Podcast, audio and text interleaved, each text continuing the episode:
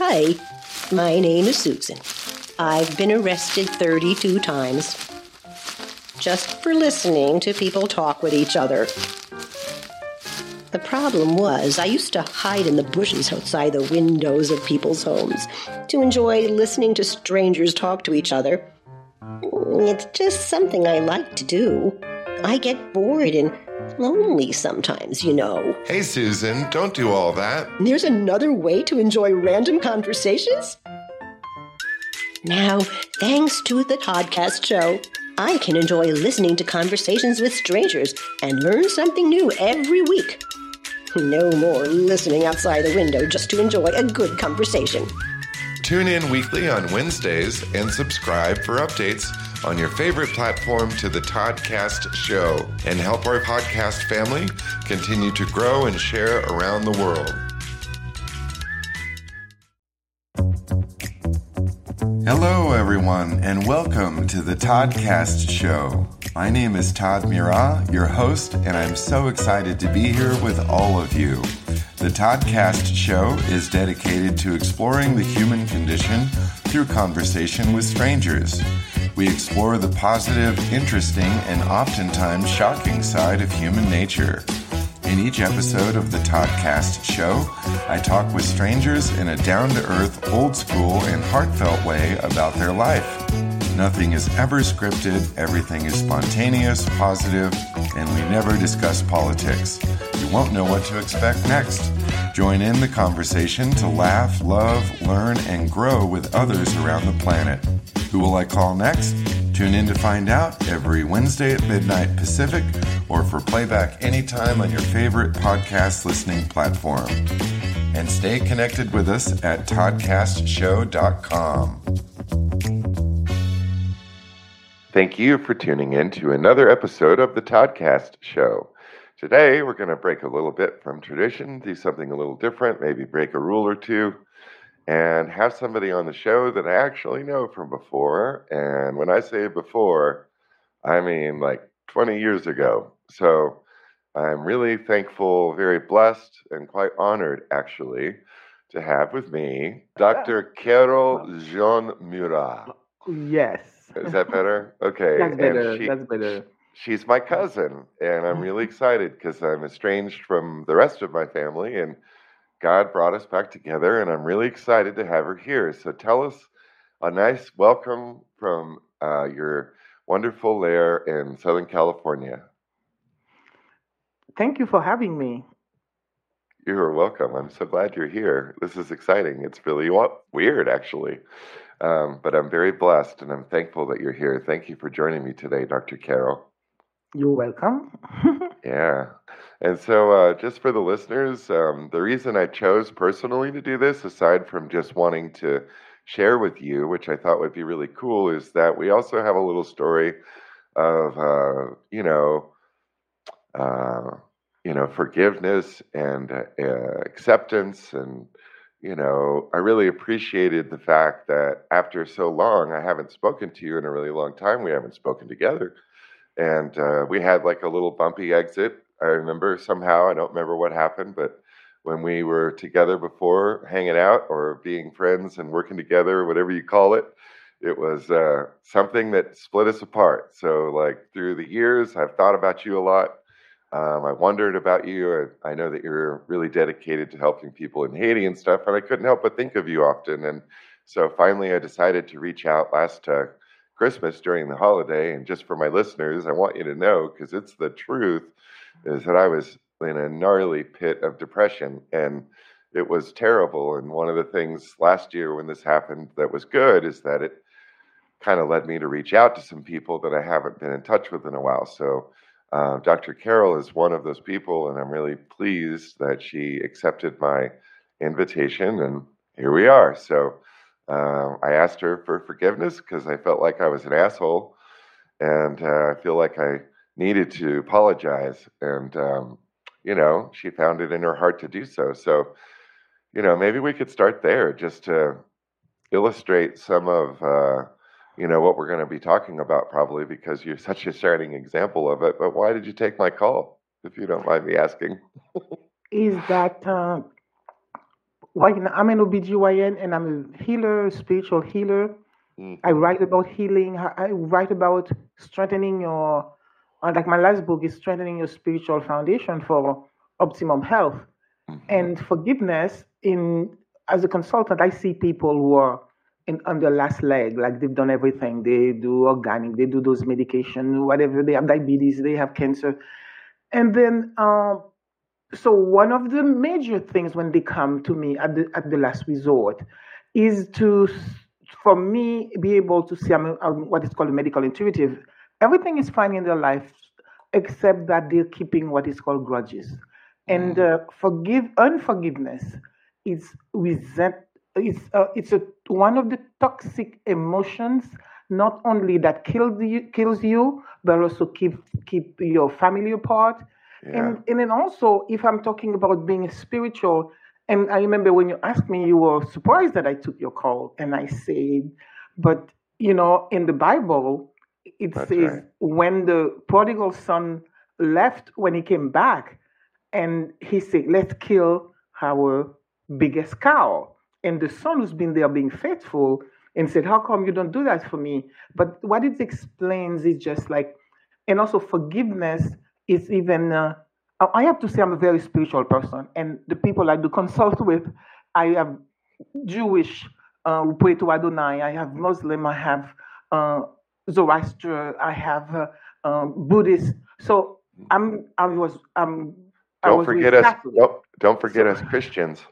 Christian, yeah, that's it. I was with Christian, but then I want to say if I'm talking like that, people, I, I, I, and Christians, and then what, and then when I have a patient, uh, let's say a patient will come to me for a consult, and then I'm saying it's, it's, uh, especially in my experience, I've seen, let's say if you're a woman, women with breast cancer many times have a, don't, don't have a good relationship with their mothers.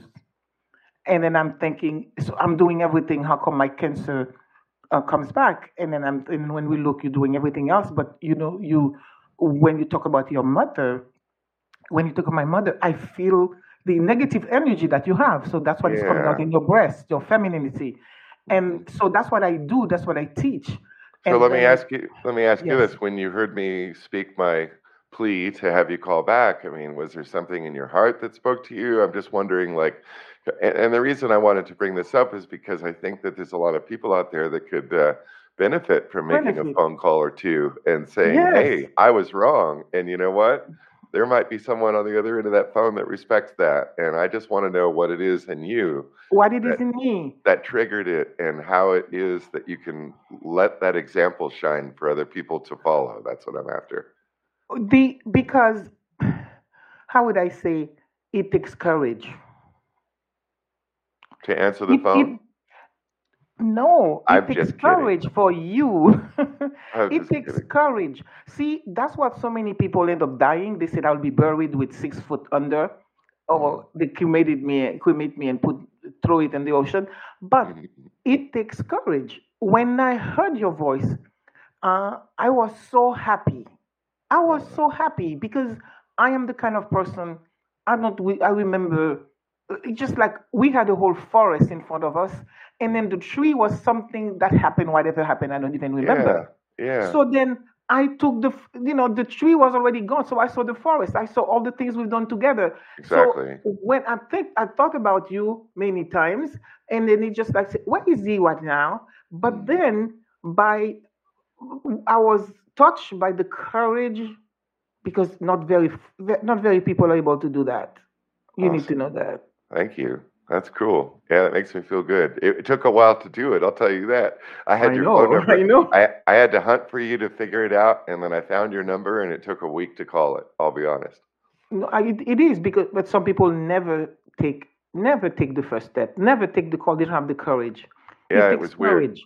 It was a weird experience, I have to admit. So if there's anybody out there struggling with that and wondering, you know, believe me, like there's a reason why it's hard because you're earning something or you're asking for something really valuable. And I think it's important that people are willing to sacrifice that part of themselves. Is it the ego that makes it hard? Is is that what invokes the courage, the ego fighting the the emotion?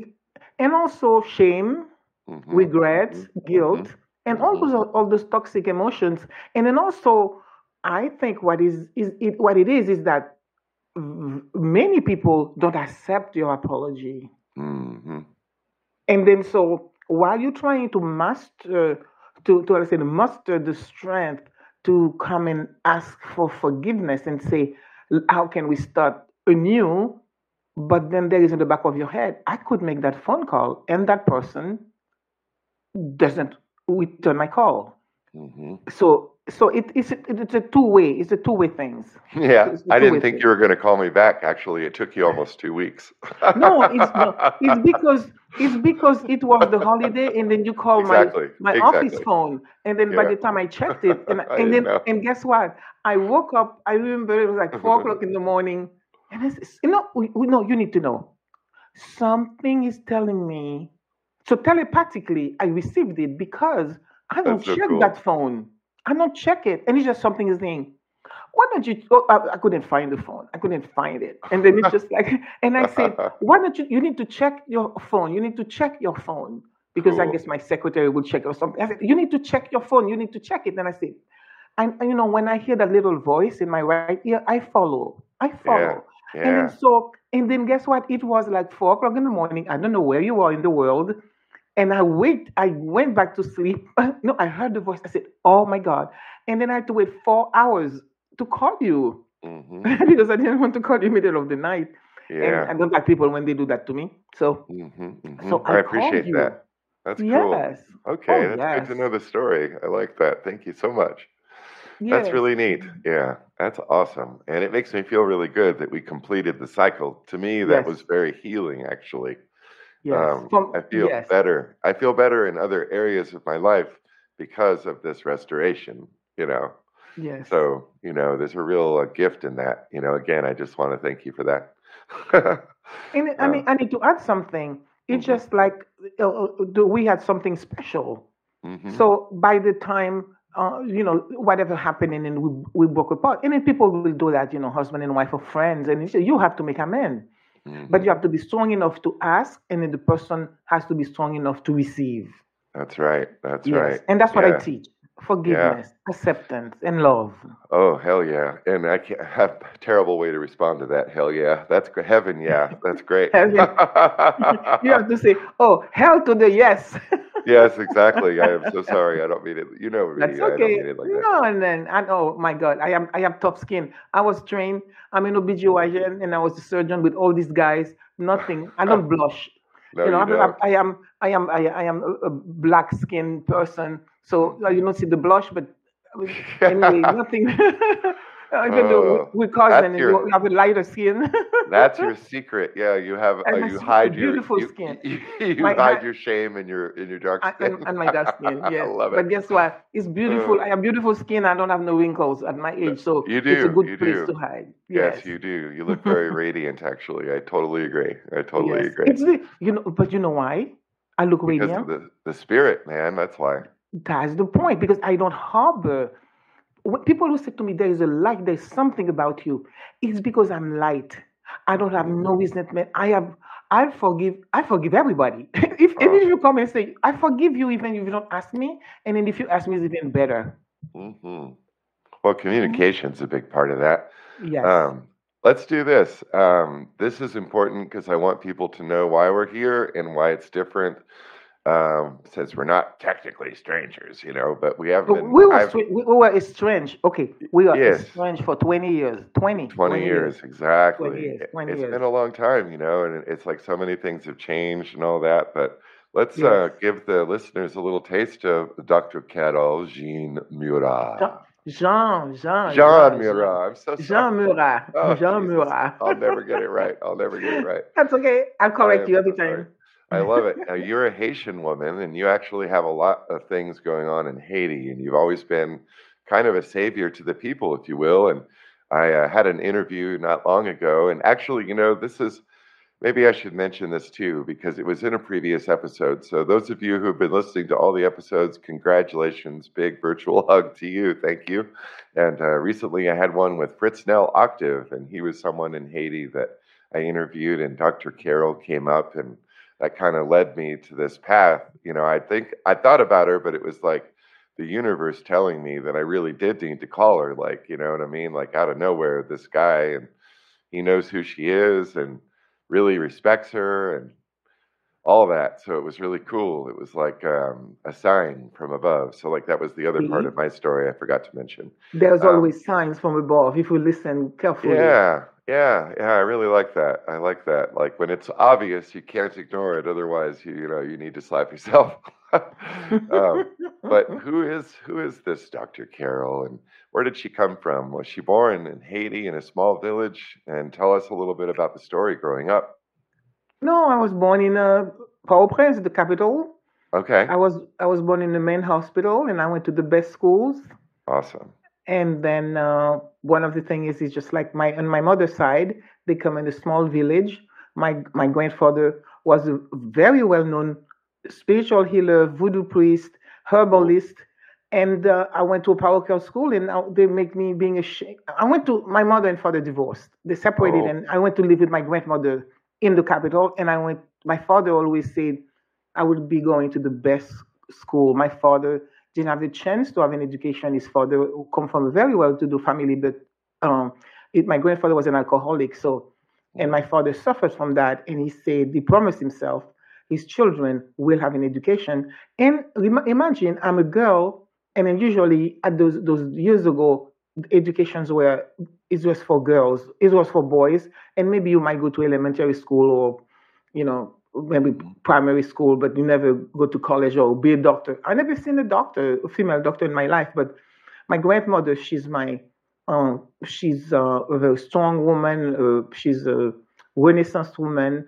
and she told me, you know, I, as a woman, I could be anything. And my father will come. I don't see my, didn't see him very often. He will come and say, you can be anything. At, at first, at the parochial school, I wanted to be a nun, but when they kicked me out, when they found out about my grandfather, which was a no-no, uh, then then I, I and then I got I got sick, and I felt when when I think about it, it's because of the emotions. Because being expelled in a prestigious school and you have to find another school in a small town, it was very bad because we live in a caste society. So it's just like I was in the lower caste now, Mhm. and then so I got very sick emotionally. But then my my and How I was really I was like nine, and I was uh, and then I was the uh, when I was very ill in and out of hospitals, and my but my mother found out this. I was forbidden to see my mother or the mother anybody in the side of the family. That's that's why I put the Murat's name. I added to Jean, which was my father's name, uh, to to to make me feel whole because I had to accept both of them because they are gifts. The gifts of my gifts as as a doctor, as a surgeon, as a healer, comes from that side of the family. Mm. So then uh, then that's when I decided uh, I, I, because I went to spend time in my grandfather's temple and slept on the you know packed dirt floor and got better when I was supposed to be dead. And I said I want to be a doctor. Wait, wait, wait, wait, wait, wait. You were supposed to be dead. What are you talking about? I told you I was sick. No, you mean really, really sick. I was really really sick. Oh And then my. then my my mother came. My mother came to get me when my mother heard uh, that I was very sick. So my my mother took me to to to, to my grandfather to to ask for help. And then Oh.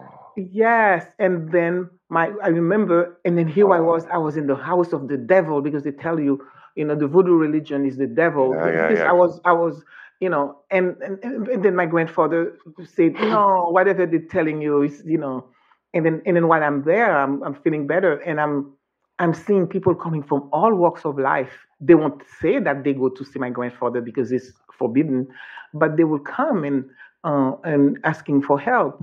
And then uh, so that's when I said I want to be a doctor, and then I, I had to go back to You to were to, to healed. Port-au-Prince. Received. Yes, Okay. yes. Come, tell us about the healing experience. Like that's a big deal, man. Like, do you remember what that was like? Like the transformation. Like, do you, you know, do you have any special signs from it that assured you that it was, you know, something special? I mean, how do you translate that? How do I translate that? It's just like I found myself in a in a uh, uh, that because I was very ill. But when I woke up in the middle of the night, I was in a room with a, with one window, and I was sleeping on a mat and a, and a packed floor. And then uh, and then there was my grandfather lighting a candle, shaking his rattle, his, to, you know, to tell the spirit to help her granddaughter, his granddaughter that he loves so much.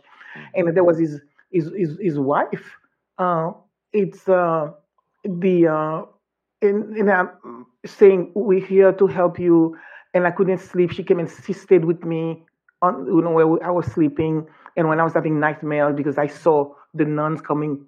Uh, we had a candle lit in the room, and then I would see the, the, the in the, my nightmares. I remember everything. It's just like the nuns were coming. Now you're in the house of the devil. You're going to die. You're going to die.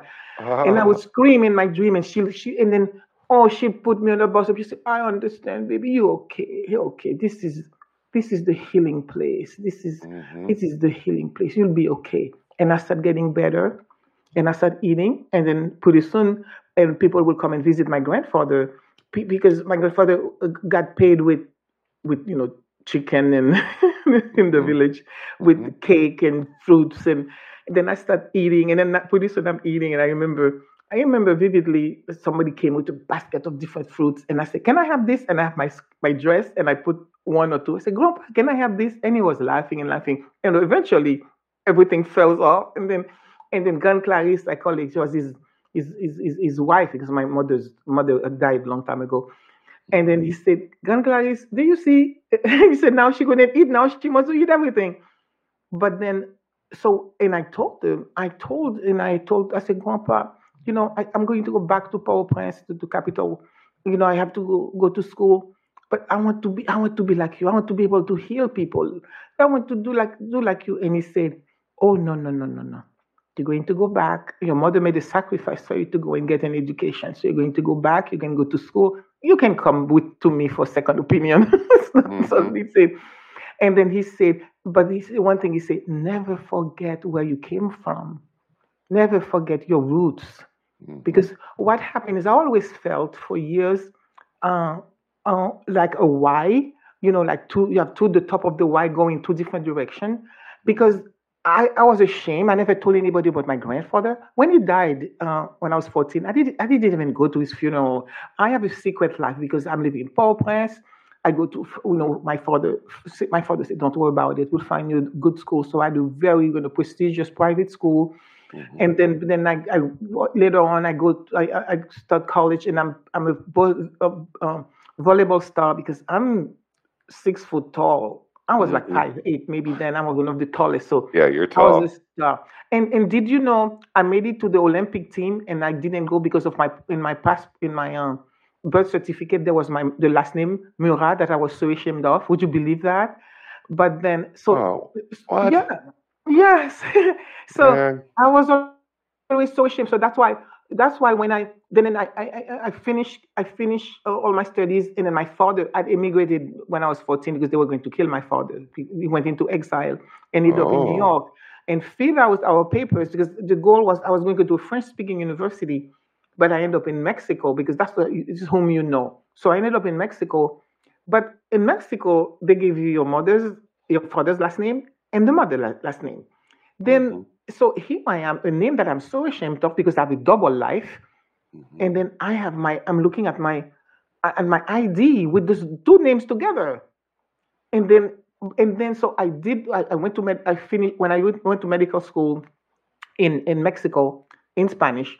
Then I spent one year in, in Jamaica at the University of the West Indies where I was trained so well because it's a busy medical busy training where we have people for, to the, uh, throughout the Commonwealth, England, and we have all the diseases and we have social medicine. So we learned so much. And then I passed, you know, there were some exams that you had to pass um, so you could come to the US because I always wanted to the US and then go back to Haiti. That was always my dream. So when I they gave me uh, so when I when I uh, went to do my uh, residency training and they said, "Oh, you have Carolle Jean, some of my papers, and Carolle Jean Murat. Who are you?" I said, "Call me Dr. Murat." I just chose hmm it, Dr. Murat. So Dr. hmm Murat, Dr. Murat. hmm And then it's just that when I said that, I felt whole. I felt whole. So and so I have that's what I have the Jean hyphen Murat. So when I got married and I said to my husband, "Oh no, you're going to take my name. I'm nothing. I'm going to keep my name till I die." and Right and I, and I create that name. It's my, you know, there's nobody with that name except me. Oh yeah, no, it is just you. Hey, uh, do you even know? Like, um, I don't remember if we ever talked about this. Do you, do you know that our Murat bloodline goes directly to two interesting places. The Mhm. top of the scale is uh, Napoleon Bonaparte. He's one of our direct ancestors, and Joachim Murat, the famous French general. Yes, you, we talked about it. Yes, Okay, so I just we, want to make we, sure. I we thought have that the was same. cool. We have the blood Yeah. lineage. Yes. Yeah, and it's on my. If anybody's wondering, it's on my father's side. My father's Father. name was Murat. So And then Mm. me, it's on my mother's side because I'm a Renaissance woman. So I took my mother's name. And then when I got married, I said to my husband, nope, nope, nope, I'm keeping my name. right on, right on. It never really occurred to me, but you said something earlier about your grandfather and everything, and it just kind of clicked. I was like, holy shit! Like maybe that's why my dad was so spiritual. You know, he never talked about his mother and father, and I think Mhm. he had a bad ride with him. But I just, you know, always wonder about, you know, what comes before and all that. So it occurs Mhm. to me, you know, that might be why he was so focused Could on be, teaching, you know, trying to teach me spirituality. Wonderful. That's what my grandfather. I am, and then one of the things is I was told I was the chosen to inherit his gift of seeing. For example, if somebody when somebody would would come to the temple because they'll bring people, you know, at the last minute. That's what they do to me. Just like I've done, I've tried everything. What can I do? hmm But the, my grandfather could see the person is going to die or not. Could see, can I do something? So if he sees somebody, because where his temple is, in the, you have to come a little, uh, stop, a few steps to come up, and then he will see the person, and he could know the person is going to die. So he will close his eyes, and then Gan Clarice will say, "Oh, Papa Mirabeau is, is is is sleepy. Come back," and the person will die. But if he knows he can do something, he he will he will say, "Come on in." And something. One of the reasons I left medicine, I have to say that, is that when, for example, in the spiritual medicine, there is no timing. There is no 10 minutes with the doctor, 15 minutes with the doctor, or an hour with the doctor. Some mm-hmm. people might mm-hmm. need two minutes, some people might need two hours. So the day I, I really came and become my grandfather, it's when my people will come to the temple because they are moribund, they are very sick, and then they will say, when if you, my, my grandfather will only accept the person if he knows he can do something. And same thing I do. If I'm going to do consult, I have to know you're ready. So, and they will ask, when should we come back for the person? At the time, there was no telephone or nothing, and they say the two, person. two weeks. No, no, no, no. He will say the person will know. That's right. The person will know when they get what they need and will let you know. Will send somebody to. And then it happened. Uh, I, I essentially, uh, I'm trained as an OBGYN, then I trained as a, as a primary care specialist. I eventually quit obstetrics, then quit surgery because I could heal without the knife. And when somebody comes to me, because I see the person as a whole, and I would say, there is always the root cause. Why are you bleeding? And bread Yeah. and butter of a gynecologist is a woman bleeding, having a DNC, having a hysterectomy. But then pretty soon, I'm paying high malpractice insurance, which is raising higher and higher and higher. But then my gift is coming stronger and stronger. I don't do surgery. I heal without the knife. hmm So I eventually quit with quit surgery. Then I had, when I was um, uh, in my 50s, I had a panic attack because who am I? That's the time I went back to Haiti trying to say, what can I do to Haiti? But I am a very skilled surgeon. I've operated in the top hospital. I'm one of the top notch surgeon. Hmm. And then the, our hospital in Haiti ha- doesn't have eh, running water and there is no electricity. Oh, And then so and then it's just like now. I've, Still? we had still. Oh, uh, they might, but we need a we have to have a generator. We have to have a so. generator. Okay, okay. But guess what? We had the the, the the toilet that was destroyed. That's what I'm raising. I'm doing fundraising to to to rebuild the toilet, the restroom. Would Very you believe cool. that there was no restroom? So I'm th- uh, here. I am. I'm on the top surgeon, and I'm okay. I'm going to quit in here in America because to be able to pay, to be able to pay for my malpractice, not even making money. You're going to become a plumber. people. You're going to become a plumber. No, no, I had to, I had to be able to do surgery because that's only you're paying malpractice surgery, malpractice insurance for as a surgeon. But somebody comes to me and, and, and let's say she's bleeding, and I say, "Why are you bleeding?" And she said, "My son died, and and then that's why it's a grief." So I teach her how to heal the grief. Then she stopped bleeding. So you don't get paid for doing psychology. That's cool. laying That's laying cool. of hands, laying of hands like my grandfather, you know. So Yeah. and so that's what I ended up. Oh, it was the worst time of my life, but it was, was the best time because then I started saying, "Oh, this is who I am," and then I started learning, and I get te- I got teachers and mentors to to to refine the gift that I inherited, and then one day, uh, I, I had uh, somebody came, somebody called me uh, a friend, she called me, and she was a professor at one of the universities. And her daughter used to be my patient when I was doing gynecology. And she called and said, "My daughter, my daughter's been in and out of the emergency room. They don't know what to do, and then she's in pain. And then I thought of you." And I said, by the time I was doing healing retreats for which people would come and stay with me, but we'll have a certain day, two days, three days, whatever. Mhm. But she, when she called me, and I said, before I talk, before I tell you to come, I have to talk to her. So I said, Ishe, uh, do you? I said, Doctor Carolle, thank you for taking my mother's call. And I said, Ishe, they've done all the tests, all the tests they've done, they cannot find anything. Uh, uh, are you ready to come to my place? And I'll see what I can do for you. I'm not promising anything. And that was about 2010. And then she said, Yes, please. And that's the word. The person has to ask. Oh You yeah. hear, ask and you shall receive. Yes, Dr. Carolle, help me. That's it. This is it. Help me. And I felt she was ready because then I don't have to waste energy. You know, it's like mm-hmm. kryptonite when I'm trying to fight with the person. But anyway, Yeah. when totally. she came, it was 7:30 in the morning. 7:30 in the morning. I remember it was very cold, so I put her in, in, in a room. uh, It's my healing room, and then I put the heat on so she could be comfortable. So I sat next to her, and that was the first time it happened. She sat there in the bed. I don't know. she lay down in the bed, and then uh, I I, lay, I, I she was having asked her where is most of the pain, and she says right there in the lower area, in the pelvic area, and I just lay hands on her, and she fell asleep, just like that.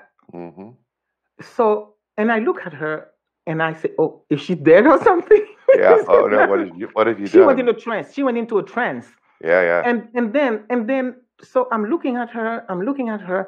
In the meantime, a mother is in the living room, uh, asking. A mother is a, a, a professor at one of the universities, and asking. She's on the phone asking for a friend. I want. I'm here with my daughter. Is there a way you're going to call? Uh, uh, uh, you can cover for me. And I came out and I said, You can leave. She looked at me and I said, What's going to happen to my daughter? I said, She's going to stay here. And she said the famous, she had the famous word, When can I come for her? And I said, She will call you when she's ready. Do you know that young lady slept without moving? I'd, I'd, be- I'd be going there back and forth. And imagine, uh, I have other things to do. Whenever I'm with the patients, I cannot have other patients because my energy is right there with the person. I cannot have the third person, but I. I, I had somebody, uh, something, I uh, somebody I was going to the consult. And then, and then so I would go back and forth and ask her, she's asleep. She never moved. She's just like her both hands on both sides and she's like in a trance. Hmm. But by the time it's about eight o'clock at night, something came up to me, something came to me. She will not rest. She will not rest if she knows that she has to get up and go home. That's what the voice said to me. Mhm. So I went there and sat next to her and I said, Hello? She said, Yes. it's just so weird. And I said, Do you want to stay? I know you you thinking because you don't go to a place where you have to pay. yeah, you don't yeah, you don't go. By the time she came at said, by the time it's 12 hours. Mhm. And, and she I said, Would you like to stay? She said, Yes, please. Mhm. And I said, Would you like some water? No. I said, You know, you have not eaten anything because the room is all dark. And he said, You, you have not eaten anything? He said, I am okay. And I said, You know what? I have some apple juice. I'm going to put a glass next to your bed. I put a little table. If you wake up, there it is because it's going to be, it's dark. You just pick it up and, and have some. He said, Thank you. And she, she went back. Her head went, fell to the left, to the left. Boom. And, I, and she went to the trance again. So I went back, let's say 10 o'clock. She's, she hasn't moved, she hasn't touched the, the, the, the, glass. Then I went to I went to bed. So I woke up in the morning. She was in the same position. Mhm. but she didn't know where the bathroom was because when you come in the morning, you don't know where it is. So she was there in the in the in the glass. The, I had poured the juice was there, everything. She called. She called. It was about up to noon. She said she felt better, and she called her family to pick her up. In the meantime, they kept on calling. They kept on calling. How is she? Can we come pick her up? Said, no, she's staying. We'll call you. Stop calling me mm-hmm. you know, because they were friends, so, they have my phone number. So, Yeah. so, so this is then, then I realized I have become my grandfather. That's cool, man. Wow. So she went on her way and didn't have any other Oh. problems, and oh no, she's just like she's a she became my voice teacher because she said to me, her life was transformed hmm totally. She still called me her spiritual mother. Oh, I'm- and that's sweet. Yes. So this is essentially who I am. That's cool. That's really cool. Wow. Yes. And so clearly, there's been a lot of other examples of that along the way that Hmm. you've been enjoying. No, no, no, no. Let me tell you now. You do not come and spend all these hours with me. oh, no! You, now, now, let me explain to you. After, when I went back, it was I went back. It was right after the earthquake in 2010 in Haiti. When I went back, and I have so many patients, a line of patients waiting for me, and we didn't have anything, no medication, no med, no operating room, nothing. So they would come and say, Dr. Carolle, help, help, help. So I would say, how do I realize? Okay, how do I do this? And then I said, God, how do I do this? And he said, ask them to pray to the Holy Spirit and you touch them and whatever they ask, they'll receive. I said, oh, that easy? Dr. Carolle, I can't sleep. Okay. What do you want? I want to sleep. And I said, okay, three, three sentences. I made the mistake of saying you pray. They go, pray, pray, pray, pray. Uh, no, no, no. Three sentences because I have a long line waiting. Okay, J- uh, say, Jesus, Holy Spirit, help me. Dr. Carolle, all the way from California.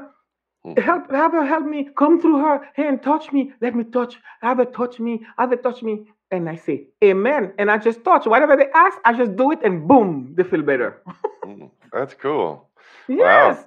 All right. I mean, I know a lot of people don't believe in that sort of thing at all. I, I do. Oh, that's like, the that's the that's the problem because I would say.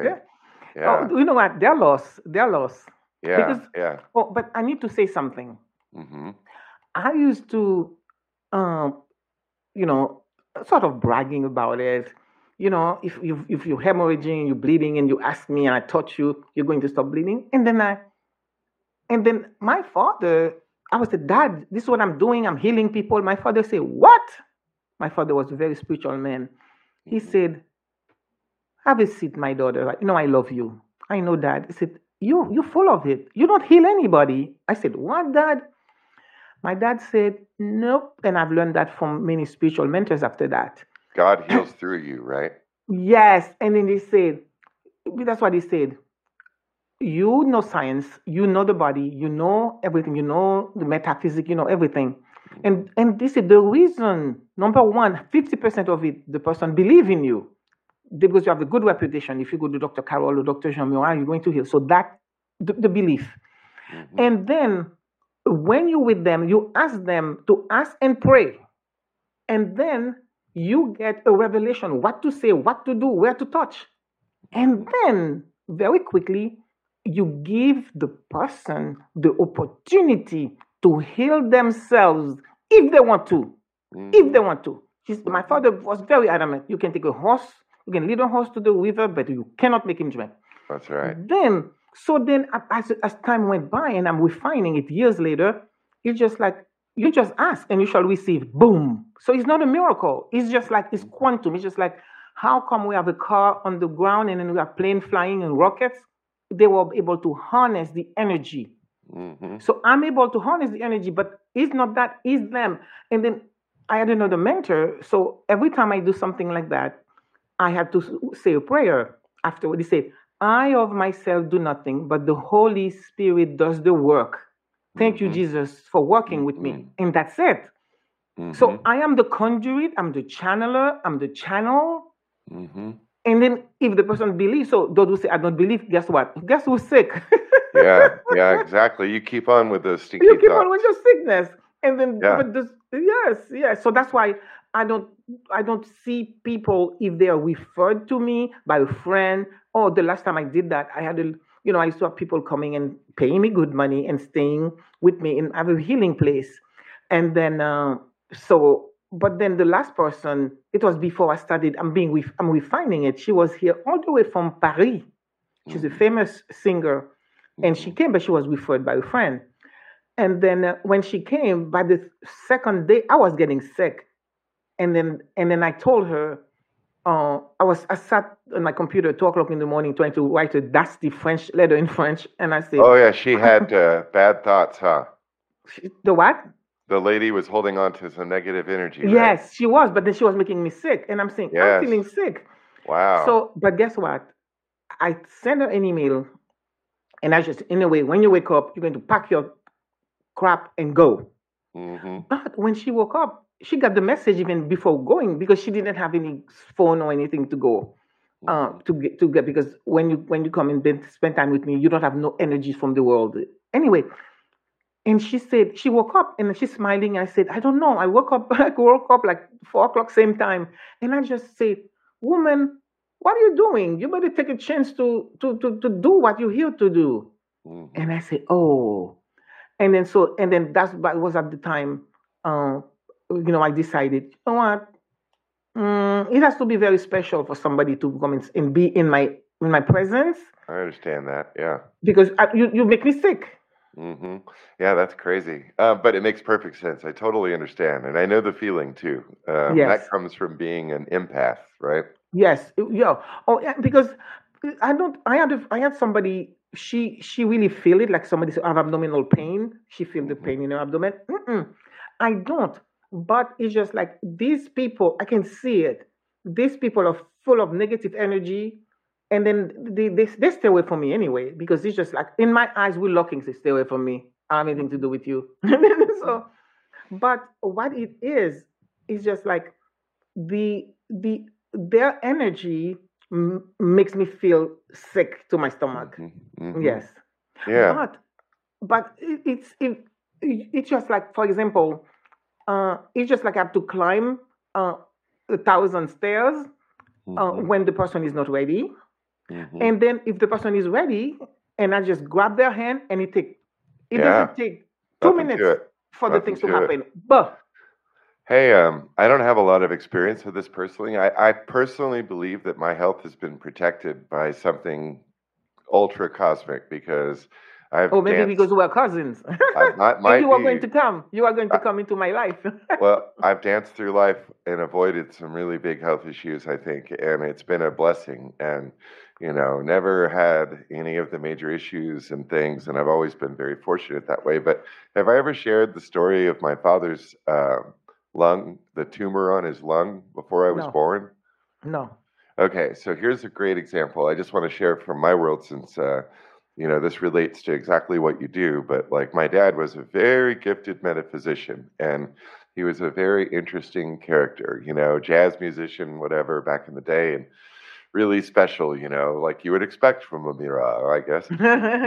But he was also a functioning alcoholic that lived on a lower scale and was very happy with simplicity. And most people didn't really understand that, but like, you know, I did. And so when I graduated high school, I went to live with him and we uh, got to know each other. And he taught me about metaphysics and spirituality. And he showed me like directly how to manifest things and like it actually worked, you know. And Mhm. so one of the stories that came up, and he told it to me, but like I confirmed it with my grandmother because it was just too big of a story not to want to double check, you know, just to make sure he wasn't embellishing and entertaining me or something, you know. But like it's true, and so before I was born, apparently he had a lung tumor, and it was like a golf ball sized tumor somewhere inside one of his lungs. He was a heavy smoker and drinker Mhm. and all that stuff, and uh, so he was there in the hospital the night before and he said that he remembered um, waking up and uh, the doctor came to try to get him to go into the operating room and he said no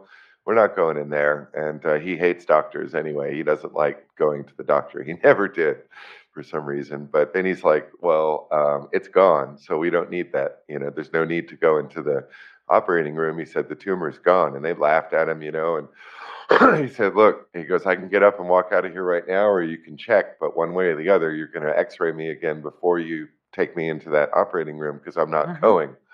And he goes, Mhm. "There's no need for that." And uh, so finally, he convinced them. So the X-rays the night before were on the left, and the X-ray from that morning were on the right. And lo and behold, the one on the left had the tumor, the one on the right did not. And it was literally gone. And who knows where it went, how it got there, where it's going, uh, Mhm. what it has to say. I don't know, but like it really happened. And so they let him get dressed and they sent him home. And that was it. And so he, he spent most of his life like that, where he just never needed a doctor. And he would always tell me about wrapping me in white light. Like whenever I went anywhere, he goes, Son, I'm wrapping Oh. you in white light. And I want you to know it so you'll be safe and everything will be just fine. And But like, guess sure, what? Sure But enough. guess what? He's still doing so. I'd like to think so. I believe that's no, true. it's not to think so. It is so. Because my grandfather is with me. My father. You know what? In the Oh. voodoo religion, you know, we you know African religion, because they demonize it, and then but then we talk about ancestors. hmm And then um, my grandfather come in my dream. You know, the Mhm. spirit of my ancestor talk to me. They're the one who guiding me because they said you are the chosen to. I said if I was supposed to be like my grandfather, why did I have to go to medical school and all the hardest training to be a woman and black, an OBGYN, a surgeon? And then I remember I had an old an aunt in a little village. I said, Tante Len, why? He said, You're the chosen. You're supposed to be the one who's going to be uh, uh, you know, you inherited your grandfather's gifts. And but I said, then did I have to go to medical school? And he said, she said to me, and I think it was the spirit talking to her. She said, you know, you had to go to medical school to speak their language.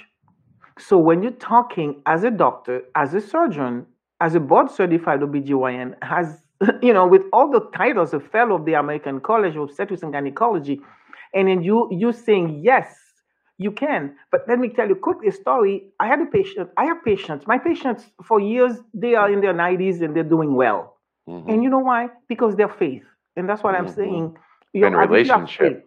And the relationship, one and having a, wa- a reason to live. I'm writing a book called Miraculous Cancer Remissions, hmm and then uh, nine key factors for true healing. And I have, I have Mm. nine cases, nine patients who, Mhm. who, who, did that. And then I Mhm. said, and then and then Barbara, Barbara has been my patient for years. Her Mhm. daughter died when her daughter died, in, a, in a, a daughter and, and, and her husband died in a car accident, and she was Oh. the guardian for an eight-year-old son. hmm And then so one day she came, she said, Dr. Carolle, I felt a lump in my breast. And then, you know, usually having a loss, you know, mother, daughter, it could be a loss or a negative energy. So I said to her, so when I when I felt it, I knew because I don't need to, I don't need an X-ray or anything. I just knew something was wrong. So when she went for, and then she, I said, you know what? You will have to have a mammogram, but also I have to refer you to a surgeon. And then while I was there talking, thinking about it, and then uh, the name of a surgeon came to mind, and it's just I'm guided because I have so many good surgeons that I work with. hmm And then and I say, Dr. Davidson. And then I said, and then usually when a patient of mine, when I was having my uh, private practice, I would call the doctor and I say, I have a patient because having to wait, it's such a horrible thing to do. But the, my, the, my, my colleague, they, they respect me when I called and I called. And guess who? Pick up the phone, Dr. Davidson. I said, Dr. Davidson, what are you doing? Pick up your picking up your phone. She said, I don't know. I was passing by and then and then my oh. secretary is Oh. busy and I picked it up. And I told her what's happening to Barbara, but she said, Carolle, I'm going to go on vacation for two weeks. She will have to wait. And I told her, I said, Dr. Davidson is going to be gone for two weeks. She said, I want him because you know why? In two oh. weeks, the tumor is going to be gone. And I oh. said to her, she she wants she, she wants you. And she said, then have her come right away. We'll do the pre-op, and then I'll operate on her when I come back in two weeks. She said, fine. But before I left, she said, Dr. Carolle, can you lay hands on my on, on, on the lump for me and pray with me because I Awesome. want it gone. hmm And we did that, you know. And when I do that, I she said, um, it's gone. And then I, I'm thinking in my mind, it's gone. Just that. I think it was Yeah. the first time it happened. Yeah. She went has a pre-op, and the same day when she went, uh, like I said, two weeks later, she went. She did everything. Bef- she's in a you know like holding area, and Mhm. Dr. Davidson came to say hi. She said, Dr. Davidson, could you please examine me and see Mhm. to see if the lump you're going to be removing is there. Yes, yes. Gone, That's gone, what I'm talking about. All right, we're on the same page, sister. I love it. Oh, that's great. I love those stories. You Isn't that can, cool? yes, it can happen. You can do it, but Okay. she had that belief. She had that belief. She could make it go away. And but also, I have to say the very important, very important. It's not I wanted to go away. She didn't have any negative toxic emotions. And then also, she wanted to be around. She, she, she wanted to live, no toxic emotions. She trusts my, her doctors. Mhm. And she wanted to be there for her grandson. Totally. That's it. So there That's is so a cool. I know the Yes. feeling, and my Mhm. grandmother lived a lot longer than she should have because of that. She was living for me. I know it, and Mhm. I, I remember um, when my grandfather died. Just a weird story that's coming up from what you just said. It made me think of this. I'll share it with you.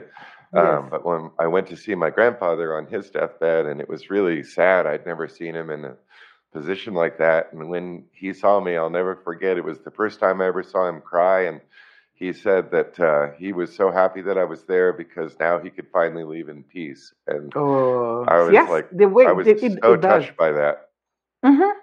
Yeah, heavy man, Yes. heavy. I miss them a lot. I wish my grandparents, my grandparents and my cat, I would live happily ever after with the three of them and be. with No, but so- then, but one thing I need to tell you, one, it- one, it- one thing I need to tell you, they're there with you.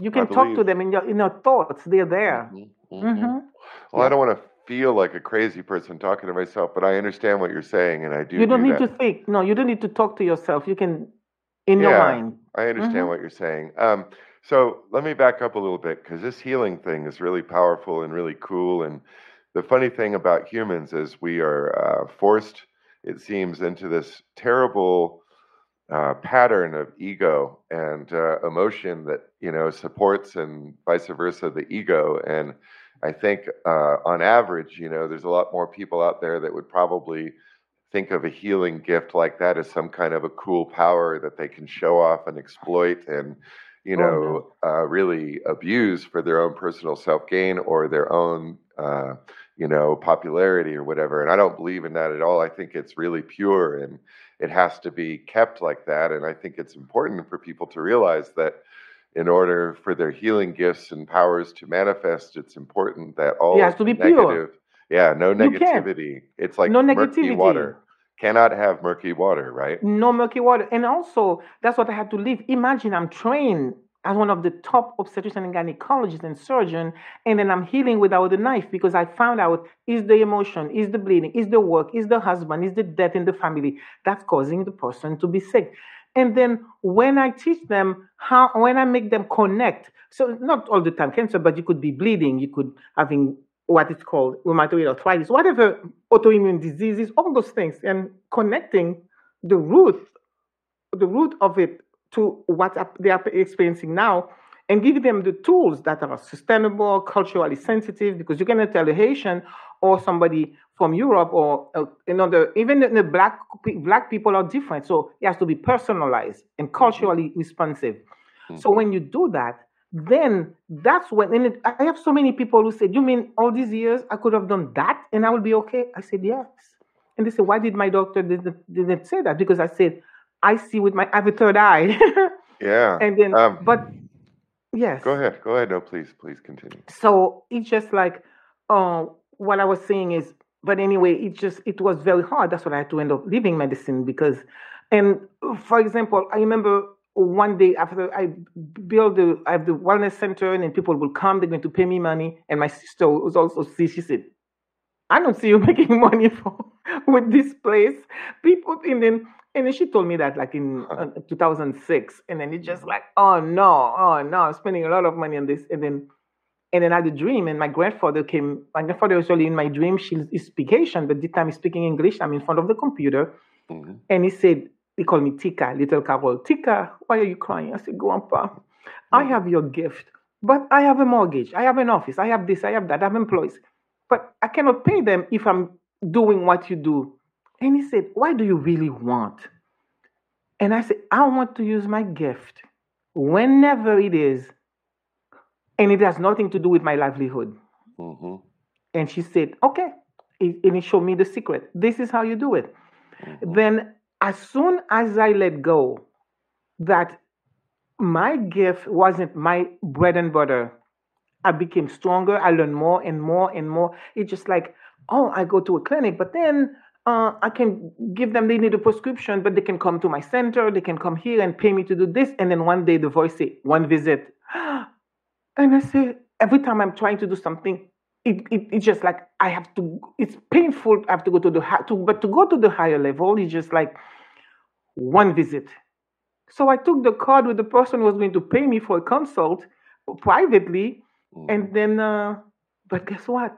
It's just like they say, if you have faith, and then you're on the top of the mountain, and they said, step down. And then you're afraid because it's, it's in the dark. And then you're going to find out if, if there could be a step or you learn how to fly. Two things. so, yeah. so when I looked at her and then I started to cry, I do that because I see the transformation in me when I'm with a patient. And I said, we have, and then I had two minutes. And I said to her, Do you know? I am supposed to tell you what you need right now because I'm saying you need you know one visit, no more, one visit, one visit. And I look at her and I took my card and I look into her eyes and I saw a past, a present, and a future. I saw what she needed to do. I saw everything. Her husband was dying. She was having issues. And I saw everything. And I could go deep. And then I just I could travel to her husband, to her life, her father, all these things. I could see it. And then it's just like, you know what you need to do? Talking about forgiveness. Your, that's what I told her. I'm holding her eyes. I'm holding her hands and I'm looking into her eyes. And I said, you know what? Your father did things to you. And your husband promised he will be your, your prince in the shining armor. He wasn't. Mhm. And so that's why you are in turmoil. Wow. So your husband is dying, and then you're going to learn about forgiveness. You're Man, I- going to learn about forgive your father and your husband. And from here to your house, you go in the courage. And then while I'm doing that, I saw a husband who was moribund in the bed. Now he's, the husband is smiling. Gray Yeah. hair. I could describe the husband. And I said, and then he said, and then and he said, you're going to, and then I, oh, I don't do prescription. I don't write prescription. I have a post-it note, and I said, hmm. the date, forgiveness, unconditional love. right on. And I said to her, You're going to go to your house. You're going to go to your husband's hospital bed. You're going to hold his right hand and you're going to say, John, I love you. I forgive you. We are in this together. He's going to die in peace. And then you're going to learn the transformation of love and forgiveness. Yeah. That's Yes. tough. It's rough. We've got about 10 minutes, just so you know.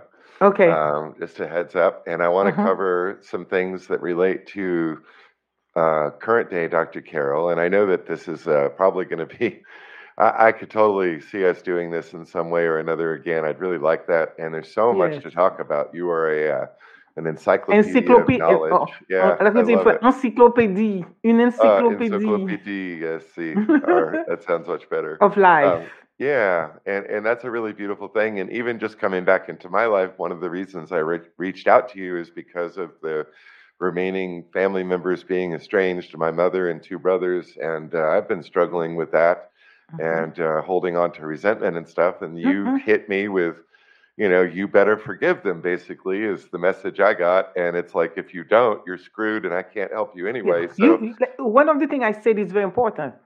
You you don't have to forget what happened, Mhm, exactly. but you have to forgive. That is true. Yeah, it's a tough distinction. I have to admit. You know, it's a, it's it's something to be grappled with, and I see how people can let it allow them to get out of control or physically violent or whatever. But like, it's not only that; it's a poison that you you Mhm. it's self poisoning. That's why Yeah. you have autoimmune diseases. yeah, That's why you eat yourself. You eat Exactly. up yourself. exactly. And and honestly, just since uh, really considering and allowing your words to sink in and not fighting it, you know, which is typical of uh, my nature and probably other people. You'll suffer. Yeah, You're the one who will suffer. well, but I've but I've accepted it. You see, that's the thing. It's like I realize you're right, you know. So I feel the Mhm. positive, and I, I feel myself allowing the negative not to be present, and no. that's hard to do, man. I got to admit, like it's really easy to let things.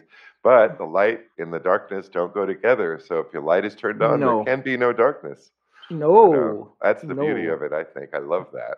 Um, and uh, somebody told me uh, I have a gentleman who came to to do some work for me, and I said, "Yes, they've been." No, he said, "You're special. You have the light around you?" And I said, Mhm. "Yeah, I've been told I'm the light at the end of the tunnel." And he said, he looked at me and said, "Take a pen and, and paper," and he said, "This is who you are. You need to say." I am the light at the end of the tunnel that is going to lead you out of the darkness. That's right. I'm the light. This is you. I'm the light in the middle of the tunnel that's probably lost and could use a map, but I still have the light, so let's go. that's me. That's the And light then, that I then, am. and then, and then, you know what? you know what? When I realized all the people, all the my my patients who are, you know, it has nothing to do with money and materialistic things. We're talking peace, being at Mhm. peace with Yeah, yourself, being at huge. peace with Life others. is huge. And then, so all these people, that's the secret. They don't they don't have regrets and worry and toxic emotion. And we are human. Sometimes I still worry about things, but something will happen. And I have two hawks. I have two hawks. I, I live. I have a beautiful healing place. I have a beautiful yard and uh, garden that I design myself and plant all the trees in. And then there are two hawks. It seems whenever I'm a little turmoil because I had the flood and then we have the adjuster coming, and I was out there, I'm saying, I don't need anything like this. And then, so while I'm doing, while, while they on, on the roof, and then, and then, and this, they, they start flying. We're talking, they fly and they come close to me. I could see their feet. Mm. And then they're reminding me, what are you fretting, woman? Remember who you are. So And the birds. Yes, and then when when patients when I see patients who are holding on to grudges or they uh, they have fear or they stay in the job or in a relationship just because of the money and everything, and I said, what does it say? The Lord is with me; I shall not fear.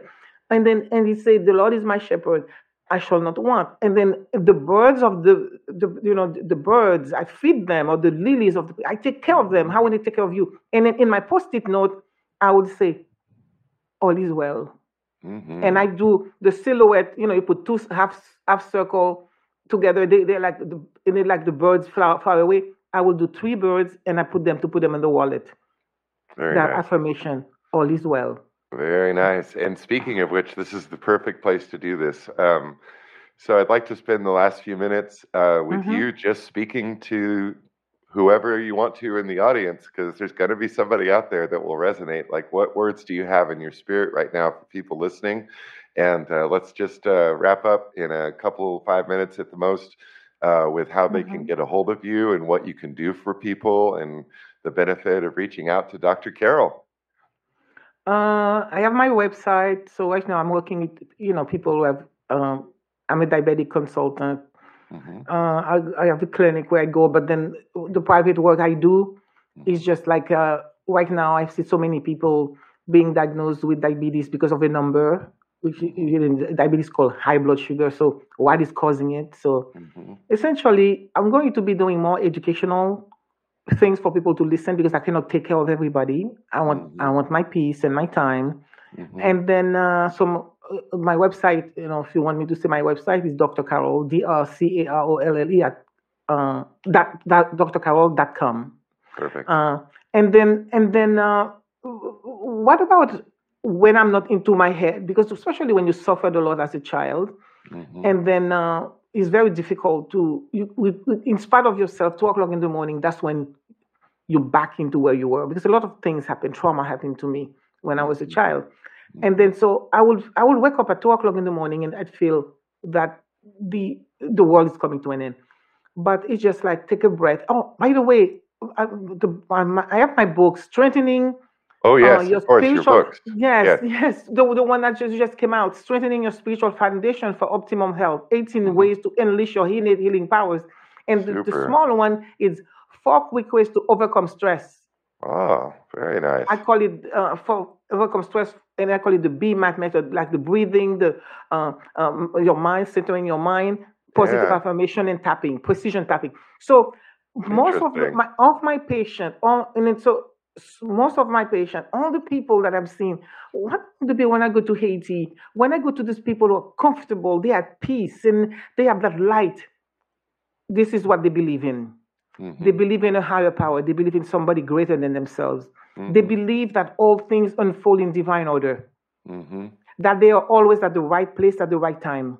Yes. and they believe that they will always be always taken care of, no matter what. Yeah, and that's the balance, right? Like the Yes. balance balance in life creates those dynamics, doesn't it? Yes, and it doesn't matter, you know, pe- pe- people are chasing, I have to eat organic, I have to have this water. But by the way, people have no water in Haiti. There is no running water. 70% of the places, there is no running water. So you really don't drink water. It's not dehydrated.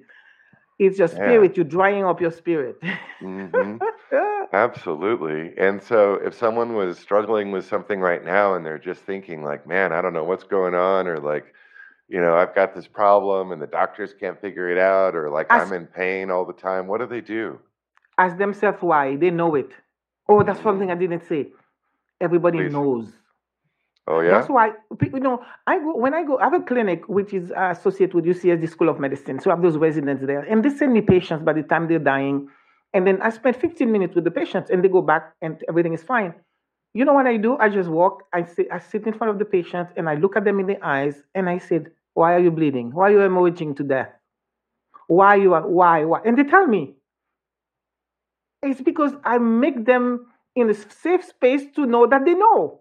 hmm So you don't say, um, I know as a doctor, as a surgeon, I say, I know what's wrong with you. I'm going to tell you. I ask my patients, that's why I could never stay in the system.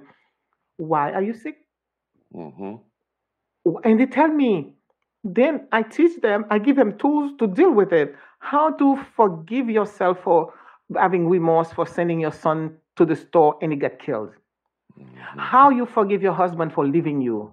Hmm How you, you know, how do somebody who took your money, then you cannot hmm sleep? hmm How you do that? And you know what? It's always forgiveness. It's always letting Yeah. go.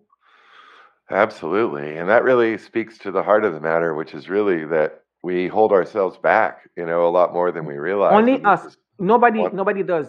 right, And the right. answer, that's the other thing I say. The answer is always within you. And if you take time to listen to that little voice, it will tell you why. Because it's no, it's not that. You know. Everybody knows. And, and then people say, I will go to a place and, you know, I'll see patients. I could see a lot of patients with uh, people say, I don't spend time with my doctor. I don't spend time with my patients because I just say, okay, why are you here? hmm and they tell me, hmm I have this. And I said, why? And they tell me. hmm That's really interesting. I like that. Uh, very different approach, kind of a backwards approach to things, but it's I call it a time, a backward timeline.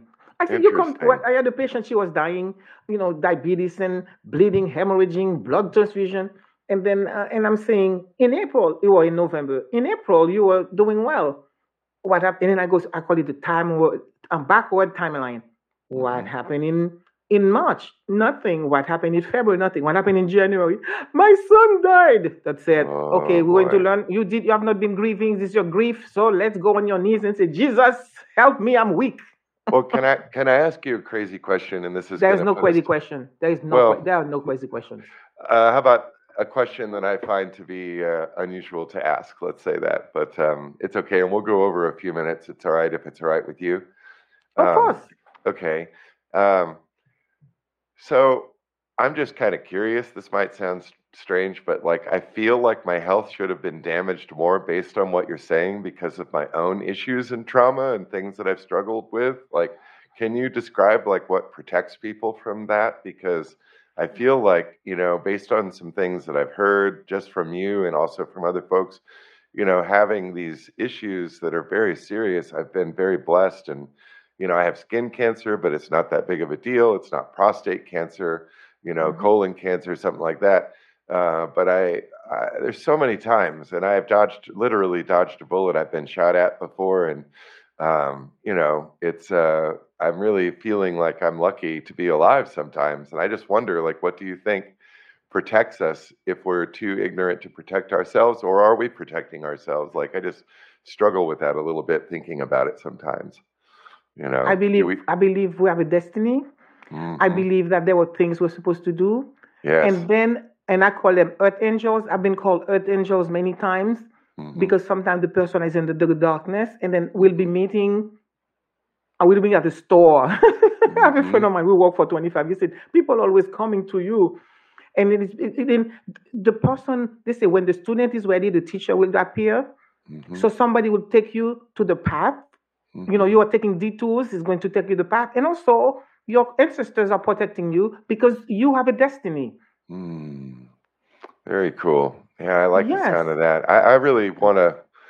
I wish there was better evidence. Like, I wish we could all just sit down. I mean, I'd be okay if there was a ghost in the house. I don't mind, you know, if it's a ghost of a relative. No, but guess what? You don't. No, you don't. My sister. My sister sees my grandfather. Mhm. My, you see, I me I feel. Oh, oh, another thing also. I am a I'm a channeler. I am a I am a what do you call a channeler? Medium, I am a yeah. psychic medium. And then many patients who will come. For example, that lady Irma who was hemorrhaging to death and diabetes and everything, and then everything went back to normal within a month. Within a week, she has to stop taking insulin because she was having hypoglycemia and it just like when she when she when she said my son my son died and she was saying i want my son i miss my son to tell me he loves me and i didn't realize that usually the patient gets up whenever we find out there is something so troubling and so deep the person will stand up and then I usually stand up. And when I, when I find out what I have to do, I put one foot forward and one foot backward because the person, I'm six foot tall, and most patients are shorter, men or women. They're going to come and they're going to lay their head on my boobs. Mm. And then I rock them and I rock them, they cry. And for Irma, I, I didn't know then I realized it. She said, I want my son to tell me he loves me. So I said, I love you, mommy. I love you, mommy. And I'm kissing her. And in the tears, she would say, I'm so sorry, doctor. I said, and I held her, I held her, and I rocked her. I love you, mommy. I love you, mommy. It's later on that I found out that I was channeling a son and I was sounding like a son. It's called a voice box. hmm She That's felt it was a son. She was holding, and then and then it happened many times when the person died suddenly, hmm and then the person didn't have a chance to say goodbye. And especially they felt they were responsible. So Yeah. these are those are those people who come through me, and I let it happen. hmm Remember the movie? See, thank God there was the movie Ghost when Patrick Swayze died, and it's coming with Demi Moore, and then and then she, it- it- she became she it became her, you know she uh, she became him hmm and then she felt it and this i said this person who wrote this that movie knew what is going on because everything in that movie the people standing around i i've lived it. I do that. But then Mhm. i have to be it has to be somebody whose sickness sickness they are so Mhm. sick it's caused by the death of a loved one. And you know what i feel? I remember going somewhere and then it seemed like the first five patients that somebody who died suddenly, decapitated or an accident or murdered and everything. So I called my mentor and I said, What's going on? And then she said, James Van Praagh. So there were books. She said, You better read that. And I'm saying, Oh my God. And then so the same like the movie Ghost when she do all the people standing around. So and then I I ended I, I did that until I went on strike. I said I cannot be doing all my work, the channeling, guys, until you make me win the lottery. hmm and then I found out. I said, I, and then uh, and one day I was very busy. It was a very busy day. Like like six people who came during the day had somebody died, and I said I'm tired. And then I'm talking to the lady, and I said, you know, uh, the patient she was having a rash, a bad, very bad rash, a very bad rash. And I said, and it was always you have a rash. Have you tried everything? Why? When did it happen? hmm And then he said, six years ago. What happened seven years ago? Because a rash, it takes a year to show up in the skin. She said, my mother was murdered.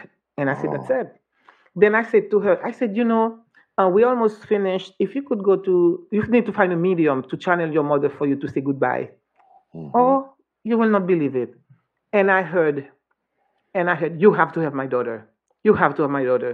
In my head, and I'm saying, what's going on here? And it's just like, and this is clearly, it said, if you are in emergency room at Grossmont Hospital, and then you cannot help a patient who is bleeding, would you send the patient to, Alvaro, to another hospital? You will go to the operating room right now and help the patient. So hmm if, if you're a doctor like this and you can help my daughter, she came here to for you to, to, to for you to help her. But I mean, I said, you, and then I started having goosebumps. I started feeling cold, and I'm, oh, I was upset. But uh, the night before, you know, it's, it's the night before, I had, I had a, it's just like I'm going to go to sleep, and I heard, next time you see a patient, put lay your both hands on her head, have a look into her eyes, have a look, uh, you know, have a look you into your eyes, and by and have your hands going down her arms and hold her hands.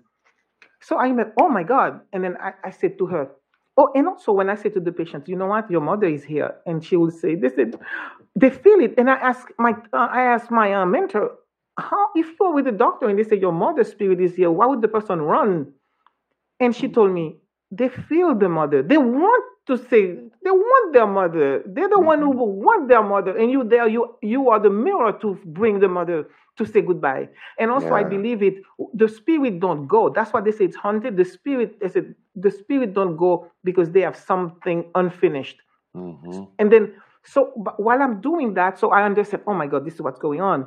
So I haven't looked at me, and then by the time I I go by your shoulder, she said, "I can see my mother in your eyes. I can see my mother in your eyes." And she grabbed me. She grabbed me. She said, "Mother, Mhm. mother, mother, mother." And then she let go, and she said, "She came and went." hmm And then you should see when I saw her, she looked like she was Asian, and then after she after she was white. Wow. she was like I see the dark spirit of the hurt of she should- Interesting. of she could have been there for her mother. But anyway, so but then that day I got home. I was pissed because I felt I was I was tired. I didn't want to do it, and I said, "That's it. I'm on strike." hmm Fair And enough. I said, Oh, I'm on strike. I'm on strike because I'm getting all these gifts and gifts and gifts, and I have things to do. I have a hospital to do. I have things I have to take care in Haiti and take care of myself. I refuse to be channeling dead people. right. Uh, the only way I'm going to do anything is if you I get some money coming from somewhere. And Mhm. guess what? The next day, I, I a man called me from Northern California. He said, "Dr. Carolle, I need to do a consult. I've been looking. It's very difficult to find you." And then the person paid my fees for me to do consult over the phone, and I'm thinking, "Oh my God!" I- and then so then uh, when I went to when I went to the, the the office, and somebody came, and I knew it. This they find a way to give me the money that they cannot give me through a pay, uh, uh, to a, a, a client, and I, and I did it for her. So, and it's just, it is we do have spirit because I deal with them all the time, and then it's Yeah. just like no, I can't. But people who take because Yeah. it's just go- it's just like if you see a plane flying and then you think it's a miracle, but no, no. things like that. Cool. Very cool. Well, I hate to do this. Uh, we're gonna have the to time is over. yeah, I I mean it's a little bit over, but yeah, I appreciate this. Um, we'll definitely have to do this again. There's so much to talk about, and as we get reconnected and get to know each other, I'm sure we can figure out some way to bless our audience with some really valuable knowledge. And I just have to thank you. You know, it's like I know um, I didn't realize you were so hard to find. I mean, I, I had no problems. I'm good at that, though. I can find people fast. Or maybe yeah. I wasn't ready to to for to find me. I wanted my holiday. I want to spend my holiday. Yeah, exactly, exactly, exactly. my holidays, holidays. You know the French. We don't you don't, we don't pronounce the s at the end of the words. Yes. The words exactly. holidays. Mhm. Um, but I do feel blessed that we're able to share this together, and I'm really oh, thankful. my pleasure. I just Oh, want to tell you, pleasure. yeah, it means so much to be reconnected with you, and I just want to express my gratitude, you know, for sharing in this way. It means a lot to Of me. I really do appreciate and I want to share more. I want to share more. I'm going to have I'm going to have a podcast in Haitian. hmm I'm going to have a YouTube channel in Haitian. Yes. too much to do with the podcast and then i want to do a podcast through healing and then i want to i want I, I have so much i'm told i'm told all the gift all the knowledge it's because then i have the credibility and the number and the science because i can go and speak at any top university everybody's going to listen Mhm. and then so and then i can talk to people who are shamans people who are mediums and they go say oh you know what you're talking about so they say to whom much is given much is expected and required so i'm ready to be out there and share the knowledge Right on. Cool. All right, we'll end with that. Thank you so much, Dr. Carolle Jean Murat. Murat, Jean- Murat. Carolle, Carolle Jean Murat. Yeah, I have no French. I have to say it Mm. in a fake voice because I don't have that beautiful uh, I'll correct French you. I'll accent correct of you. yours. Yes, exactly. Thank you so much, Dr. Carolle, and I hope you have a great rest of the day. And I'm looking forward to connecting with you again soon. Yes, thank you. My pleasure. Thank you for tuning in to the Toddcast Show. If you found today's episode helpful and meaningful, don't forget to subscribe so you don't miss out on what's next. Remember that the Toddcast show is all about community and connection. So follow the podcast on your preferred social platform to keep updated on everything I've got in store. Also, check out toddcastshow.com to find out more and stay connected with me, Todd Mira. Be sure to tell your friends and family about the Toddcast show so the podcast family can continue to grow and share on an international level. See you over on the next episode. Hi, I'm Todd Mira, host of the Toddcast show, and I want to share something personal with you today. Throughout my own life, I've struggled with issues I didn't even realize I had. Things like depression, past trauma, PTSD, and feeling disconnected from the people I loved the most. It took me hitting rock bottom to realize I couldn't fix myself alone. I needed help to unravel the tangled knots within my life, find myself again, and become stronger in the areas I was weakest. It wasn't an overnight transformation, but with time, I learned to change my thinking, my attitudes, and my entire paradigm for the better. I learned that it's good to ask for help, and that's why I want to tell you about our sponsor, BetterHelp.